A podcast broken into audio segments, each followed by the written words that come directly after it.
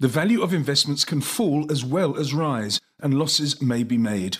Not all emerging markets are created equal.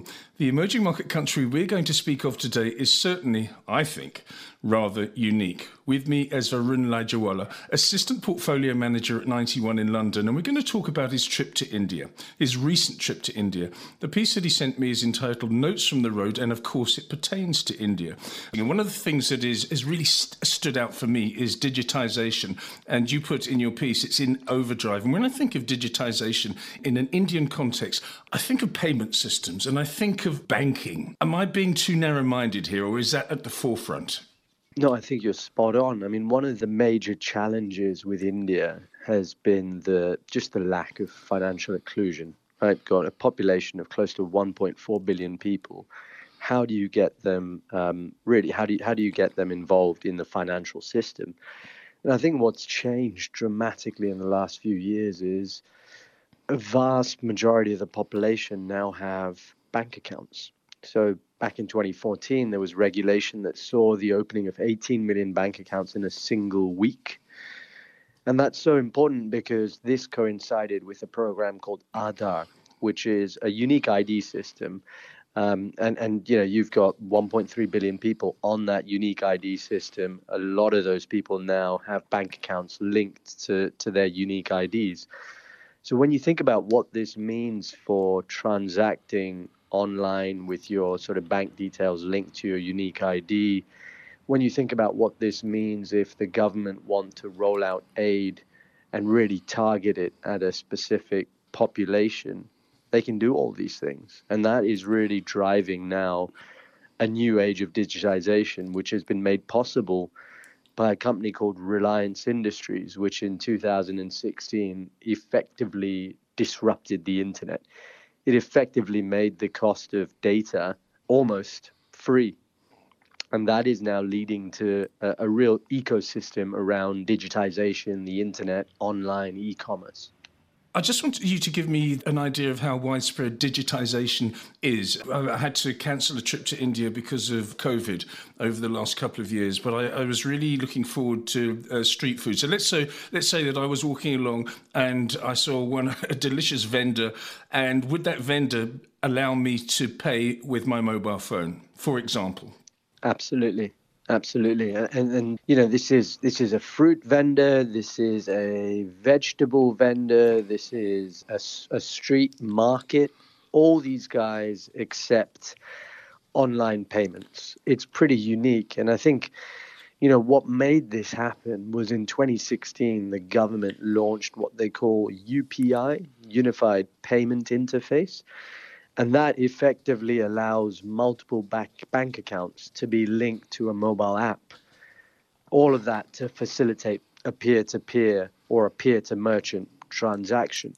So there's no fear now around transacting online, such that you've got street vendors taking online payments. And I think, you know, when you think about what that means for the broader economy, it also means that the informal economy is slowly, or, or, perhaps not so slowly anymore, transitioning to the formal economy. And that's good for, for India Inc. And of course, other e commerce opportunities uh, also abound. So, just briefly tell me, apart from the ones that we've just spoken about, what you focus on when you sit down at your desk every morning. Would it be, for example, classifieds? Yeah, I mean, look, I think India internet, Lindsay, has has gone through a tectonic shift in the last 18 months. You know, so five years ago, when we when we looked at the opportunity set in in in the Indian sort of internet or e-commerce space, there were four listed e-commerce businesses five years ago. Fast forward to last year. Last year alone saw eight Indian startups IPO. They collectively raised two and a half billion dollars from from public markets. So this is this is a big thing for for India, and I think you know what what that means for us as investors is we might not subscribe at the IPO because we want to have more comfort around execution history or we want to wait to get a better price. But it does give us the opportunity to invest in some very exciting businesses that are changing the everyday lives of a population of 1.4 billion people.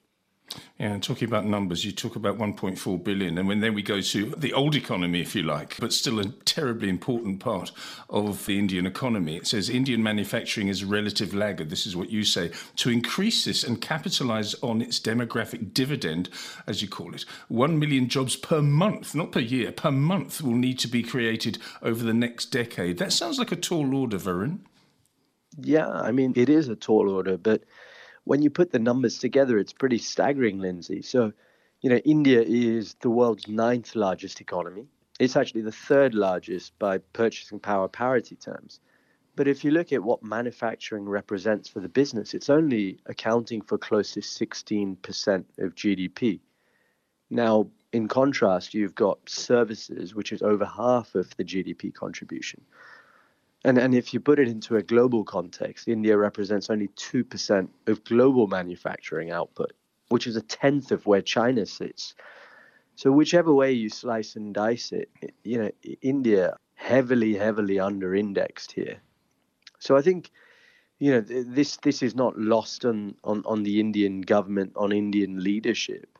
And I think what, what is happening in markets today is really the decoupling of supply chains. Um, and India is no different. So, you know, what, what's happened under the current leadership in India, which was started in 2014, was a program they called Make in India. Really, an initiative to encourage companies to, to develop and manufacture products locally. Now, they've put their money where their mouths are, uh, and they followed that up um, back in 2020 with what they call the Production Linked Incentive Scheme, the PLI scheme, which targets 10 sectors particularly auto components, semiconductors, uh, solar modules. Essentially, what the government are doing is they're um, providing incentives to the very best local manufacturers who can really come up the curve, build scale in manufacturing, and ultimately compete not just domestically but but on a global scale. And that, as you say, is having um, having serious ramifications for for job creation um, across the country. Indeed. There are problems everywhere in a country the size of India, of course, with 1.4 billion people, whether it be drought, whether it be inequalities between the haves and the have nots. And that sort of leads into the real estate sector industry, transparency. Because mm. you say transparency and best practices have greatly improved consumer confidence at a time when affordability levels are at a 20 year high. I mean, does uh, real estate, does investment in the real estate sector sort of take a back seat? To, for example, digitization companies or e commerce companies? Yeah, that's a really interesting point, Lindsay. I mean, um, you know, everyone has a mobile phone, and everyone is able to transact online. Most people have bank accounts, but all of that doesn't really mean a whole lot if you don't have a roof over your head. Yeah. And I think that is where the priority exists now for the Indian population which has been really supercharged and prioritized by COVID. People want a space for themselves, even if it's a small space. They want a space for themselves. That's really what, what, what the whole COVID experience is, I think, brought home. And I think, fortunately, the Indian residential market is in a much better place to where it was four or five years ago. And I think you alluded to, to some of those changes. So you know, it's been in a down cycle for the last seven or eight years. The biggest issue has been lack of protection for the consumer. So, as a developer, if you deliver a project, a residential project, with a severe delay, it's the consumer that has to suffer. The developer doesn't take a hit. And that sort of behavior leads to egregious activity. And one of the, the sort of contributing factors to that sort of egregious activity was very loose capital by non banking financial corporations that sort of didn't have know your customer um, norms, didn't really have you know very very strong sort of governance. All that has changed. Those non-banking financial corporations have gone out of business. As a result of that, almost 50% of developers across India, property developers, have exited the industry. And so what you're left with are the, are the guys that actually do what they say on the tin. They develop good quality residential projects, they develop it on time, and crucially, the regulator has wised up to the extent where now, if you uh, deliver a project with a delay, you owe the customer. You pay a penalty to the customer. So, what's happened in the last seven or eight years as a result of that is house prices have been largely flat, whilst incomes have been up six to 10% on average per annum. Yeah. So, your affordability is at, is at 20 year highs at a, at a point where inventory levels are very low. So, you can see that sort of virtuous circle kicking in as we approach a more attractive point in the um, in the capital cycle, and of course that has implications for how we, as investors, look at property companies in India, how we look at mortgage companies in India, how we look at construction companies in India. Interesting. Your final bullet point says the following The country has an abundance of resilient companies with a sticky customer base, whether it be banking, consumer services, healthcare, and all the other things we've spoken about. How does all this play into your strategy at 91? You must have a very, very difficult job as the economy proliferates and companies spring up all the time. Give us an idea of your strategy, given what you've just said over the last few minutes, please, Varun. Yeah, I think Lindsay, we're um, we're fortunate in that we have the ability to invest in markets where you have a really sort of um, vibrant entrepreneurial ecosystem where you have a long runway for growth. And if you can make sense of those two things, valuations that sometimes do stack up. And really that's the focus. It's it's focusing on very good quality companies. Those good quality companies are showing you operating momentum that's coming in ahead of expectations. And as a result of those things, you're seeing increasing investor attention, more interest in those stocks. But crucially, we want to buy stocks at a discount to their intrinsic value. So it's it's really the combination of those four things, Lindsay, that that enable us to stay focused on really what we think will make a very good investment. So you might have a great company that might not be a great investment. We're focused on both things: great companies that make great investments, and um, you know, I think there's several opportunities in India and emerging markets alike. Just one further question. It can only be a brief answer, unfortunately, Varun, and that is the currency factor. The rupee, which has been under huge pressure, and in fact, I think a few days ago it went to a record low. Is it easy to manage that risk?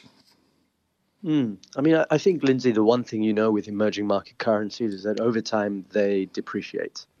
So it's something we have to live with. So how do we think about that? Very simply, there's two ways that, that we approach it. One is export-led businesses tend to do very well. And those are the types of businesses we hold in our portfolios. Companies that have costs in rupees but earnings in hard currency, dollars and euros. And the Indian IT services companies are a great example of that. The second is domestic stories that really don't either benefit or suffer from the movement in the currency. And so there's really two ways to look at it, but looking at the currency is a relevant point.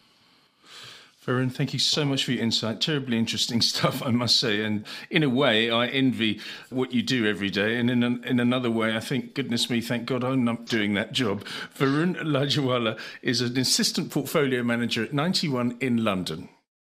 This podcast is a marketing communication and is provided for general information only and assumes a certain level of knowledge of financial markets. It is not an invitation to make an investment and should not be construed as advice. The views in this podcast are those of the contributors at the time of publication and do not necessarily reflect those of 91. In South Africa, 91 is an authorized financial services provider.